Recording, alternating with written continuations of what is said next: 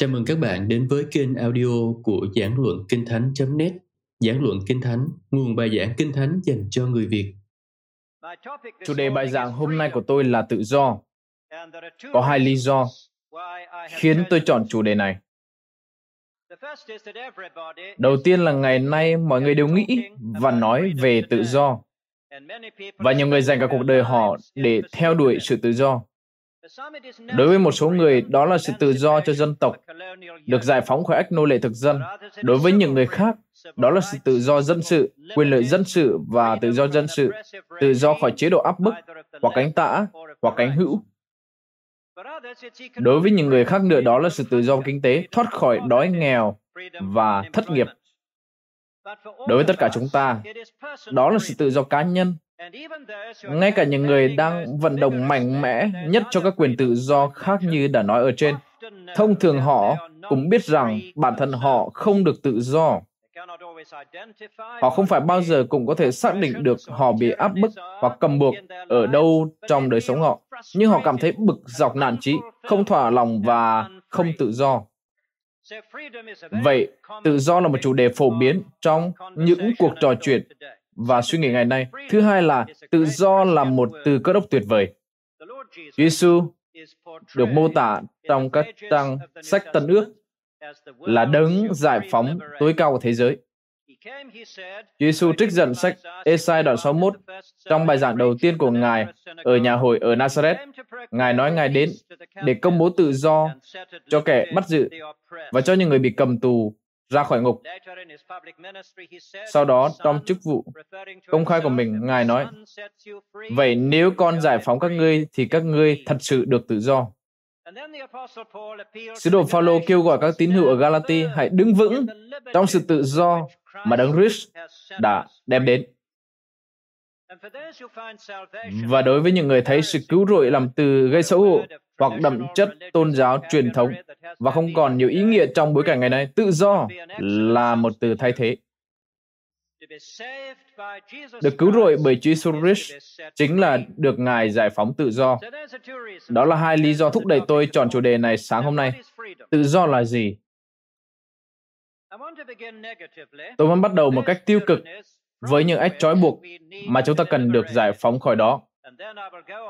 Sau đó tôi sẽ hướng đến phần tích cực. Có nhiều ách trói buộc, nhưng hai điều lớn nhất mà tôi muốn nói về chúng, đó là mặc cảm tội lỗi và cái tôi. Đầu tiên là ách trói buộc của mặc cảm tội lỗi. Tôi rất cảm kích vì ngày nay đã có người phản đối lời khẳng định của Freud rằng mặc cảm tội lỗi là bệnh lý. Mặc cảm tội lỗi là một triệu chứng của nhiều dạng bệnh tâm thần hoặc trầm cảm khác nhau. Nhưng không phải tất cả mặc cảm tội lỗi đều là giả dối. Các nhà tâm lý học nói với chúng ta rằng chúng ta phải nghiêm túc nhìn nhận trách nhiệm và mặc cảm tội lỗi của mình.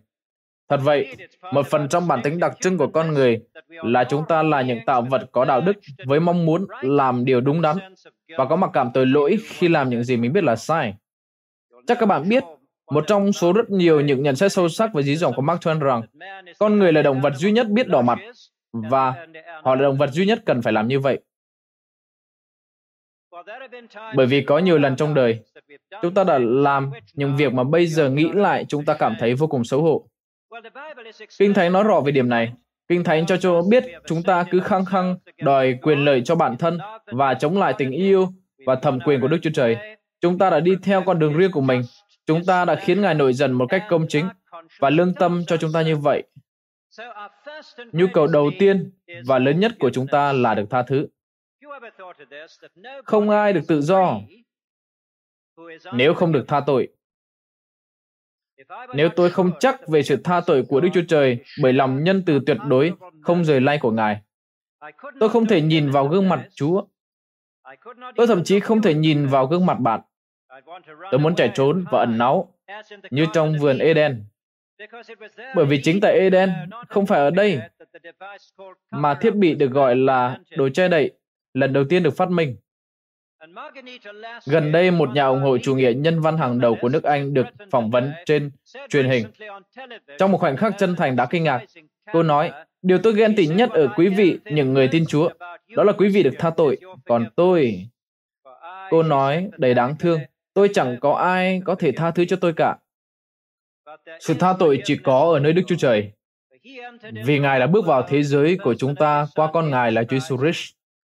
Ngài đã sống một cuộc đời hoàn hảo, bày tỏ trọn vẹn tình yêu thương, và trên thập giá đã gánh lấy hết mọi tội lỗi và mặc cảm tội lỗi của chúng ta. Đức Chúa Trời, trong đấng Christ, mang lấy trong con người vô tội của Ngài sự đoán phạt mà chúng ta đáng phải chịu. Và Ngài đã làm điều đó để chúng ta có thể được tha tội. Mặc cảm tội lỗi lách trói buộc đầu tiên, chúng ta biết quá rõ về điều đó, và tôi tin rằng chúng ta tìm được giải pháp ở trong đấng Christ. Ách trói buộc thứ hai là thói vị kỵ, chỉ nghĩ đến bản thân mình. Một lần nọ khi trò chuyện với một số người Do Thái đã tin nhận Ngài, Chúa Giêsu nói, nếu các ngươi tuân giữ điều ta dạy dỗ, thì các ngươi thực sự là môn đồ ta, các ngươi sẽ biết lẽ thật, và lẽ thật sẽ giải phóng cho các ngươi. Những người Do Thái phận nộ họ nói, Thầy đang nói cái gì vậy? Chúng tôi chưa bao giờ làm nô lệ cho bất kỳ ai, cảm ơn Thầy.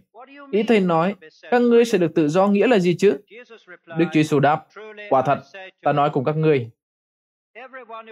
Thế ai phạm tội đều là nô lệ cho tội lỗi. Nếu mà cảm tội lỗi là ách trói buộc đầu tiên, thì tội lỗi hay thói vị kỹ là ách thứ hai. Giống như sự cứu rỗi, tội lỗi là một từ khác trong kho từ vựng tôn giáo truyền thống, và nhiều người ngày nay nói rằng từ tội lỗi chẳng có nghĩa gì cả. Tôi nhớ khi mình còn làm sinh viên đại học, tôi đã cảm thấy vô cùng kinh ngạc khi học được từ William Temple rằng tội lỗi theo Kinh Thánh nghĩa là vì kỹ, tự cho mình là trung tâm. Để tôi cho bạn biết cách Temple đã đưa nó vào cuốn sách nhỏ tuyệt vời của ông, Cơ đốc giáo trong trật tự xã hội. Ông nói, tôi là trung tâm của thế giới mà tôi nhìn thấy. Và chân trời nằm ở đâu phụ thuộc vào vị trí của tôi. Giáo dục có thể giúp cho thói vị kỷ của tôi bớt tai hại hơn bằng cách mở rộng tâm nhìn của tôi. Giống như một người leo trên một tòa tháp sẽ nhìn thấy xa hơn, trong khi vật đặt bản thân ở vị trí trung tâm và là tiêu chuẩn tham chiếu. Tôi là trung tâm của thế giới mà tôi nhìn thấy.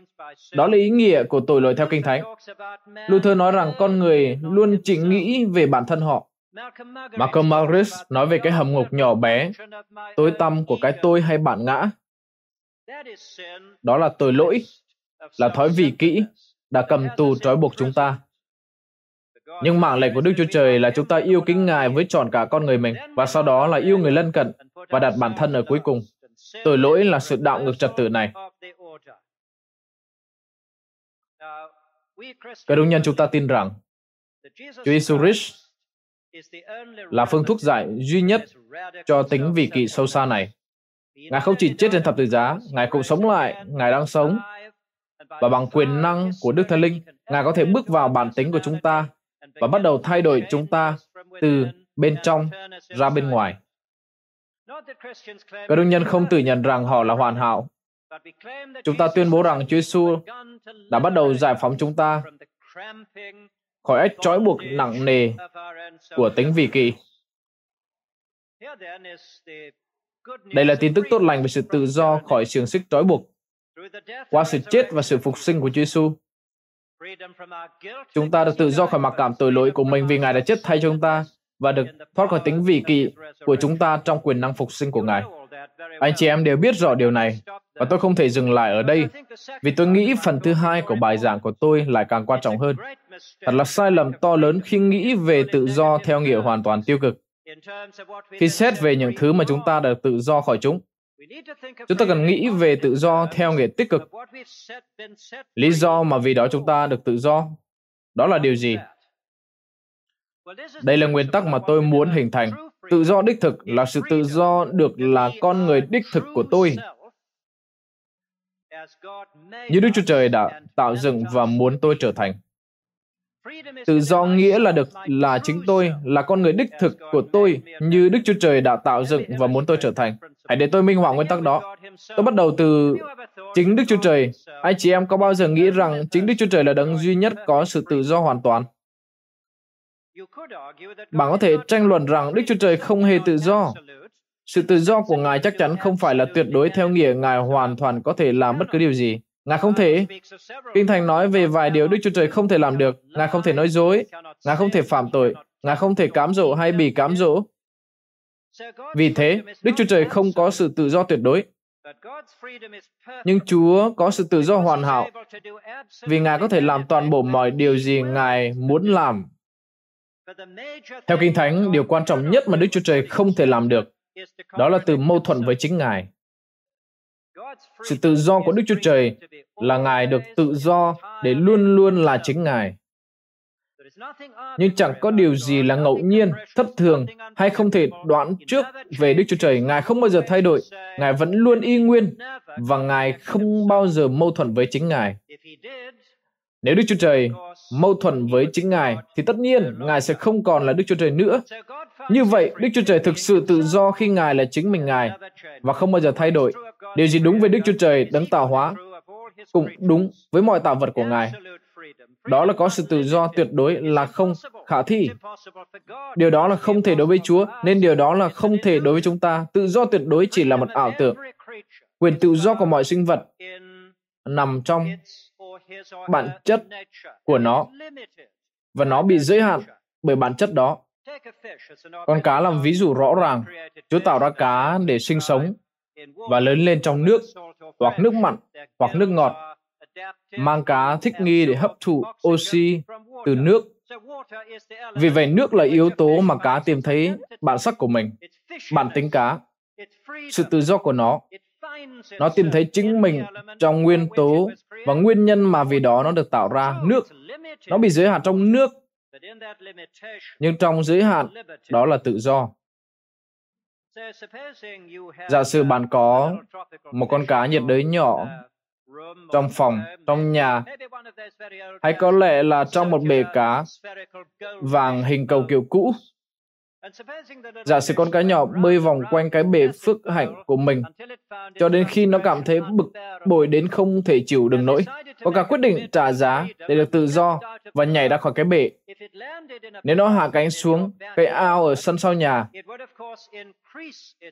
sự tự do của mình gia tăng vì sẽ có nhiều nước hơn để bơi. Nhưng nếu nó đáp xuống sàn bê tông hoặc trên tấm thảm, thì giá trả của con cá được tự do nghĩa là cái chết. Nếu con cá được tạo dựng cho nước, thì con người tạo dựng cho điều gì? Sẽ rất thú vị nếu chúng ta có thời gian ngồi xuống cùng nhau và chia sẻ câu trả lời cho câu hỏi đó. Nếu cá được tạo ra cho nước, thì con người được tạo ra cho điều gì? Nguyên tố nào mà con người tìm thấy chính mình trong đó? Giống như nước là nguyên tố mà con cá tìm thấy bản thân nó trong đó. Tôi không ngần ngại nói rằng theo Kinh Thánh, câu trả lời là tình yêu thương. Con người được tạo dựng để yêu thương vì Đức Chúa Trời là tình yêu thương. Khi tạo ra chúng ta theo hình ảnh của chính Ngài, Chúa đã cho chúng ta khả năng yêu và được yêu. Vì vậy, con người tìm thấy thiên mệnh của mình trong việc yêu kính Chúa và yêu thương người lân cận. Không phải ngẫu nhiên mà điều răn đầu tiên là phải yêu kính Chúa là Đức Chúa Trời của chúng ta với trọn cả con người chúng ta và yêu người lân cận như chính mình. Bởi vì khi vâng theo những điều răn này, chúng ta tìm thấy nhân tính của mình. Con người không thể thực sự tồn tại nếu thiếu tình yêu. Sống là yêu. Và không yêu thì chúng ta sẽ chết. Điều đó đưa tôi đến một nghịch lý cơ đốc đáng kinh ngạc. Tự do đích thực là tự do được là chính mình như Chúa đã tạo dựng tôi và muốn tôi trở thành. Đức Chúa Trời đã tạo dựng nên tôi để yêu thương. Nhưng yêu là ban cho chính bản thân mình. Để được là chính mình, tôi phải từ bỏ chính mình và trao đi chính mình cho người khác vì tình yêu. Để tự do, tôi phải phục vụ. Để sống, tôi phải chết. Chết đi tính vị kỵ của mình. Người ta ghi chép lời của Michelangelo như sau. Khi tôi thuộc về người, thì cuối cùng tôi mới thực sự là chính mình. Tự do thực sự hoàn toàn trái ngược với những gì nhiều người vẫn nghĩ. Hầu hết mọi người nghĩ rằng tự do nghĩa là thoát khỏi mọi trách nhiệm với Chúa và người khác để tôi có thể sống cho bản thân mình và được tự do. Đó không phải là tự do, đó là ách trói buộc của thói vị kỹ. Tự do đích thực là được giải thoát khỏi cái tôi nhỏ bé ngớ ngẩn để trao đi bản thân mình trong tình yêu đối với Đức Chúa Trời và những anh chị em đồng loại của tôi. Để kết thúc, hãy để tôi nhắc anh chị em rằng đây là điều mà chính Chúa Giêsu đã dạy. Ngài đã dạy điều này, nó là một trong những câu nói nổi tiếng và được nhiều người yêu thích. Trong bản Kinh Thánh hiểu đến có nội dung như sau. Vì ai muốn cứu mạng sống mình thì sẽ mất. Còn ai vì ta và phúc âm mà mất mạng sống thì sẽ cứu được mạng sống mình. Tôi từng nghĩ rằng Chúa Giêsu đang nói về những người tử vì đạo, đã hy sinh mạng sống mình vì một lý tưởng chính đáng, có thể là vì phúc âm. Hãy để tôi đọc cùng một câu nói trong một bản dịch tiếng Anh hiện đại hơn. Ai níu giữ sự sống của mình mà không chịu từ bỏ bản thân mình thì sẽ đánh mất chính mình. Còn ai đánh mất chính mình, nghĩa là sẵn sàng từ bỏ bản thân mình vì tình yêu và để phục vụ Đức Chúa Trời và người khác. Trong khoảnh khắc, anh chị em hoàn toàn từ bỏ bản thân mình.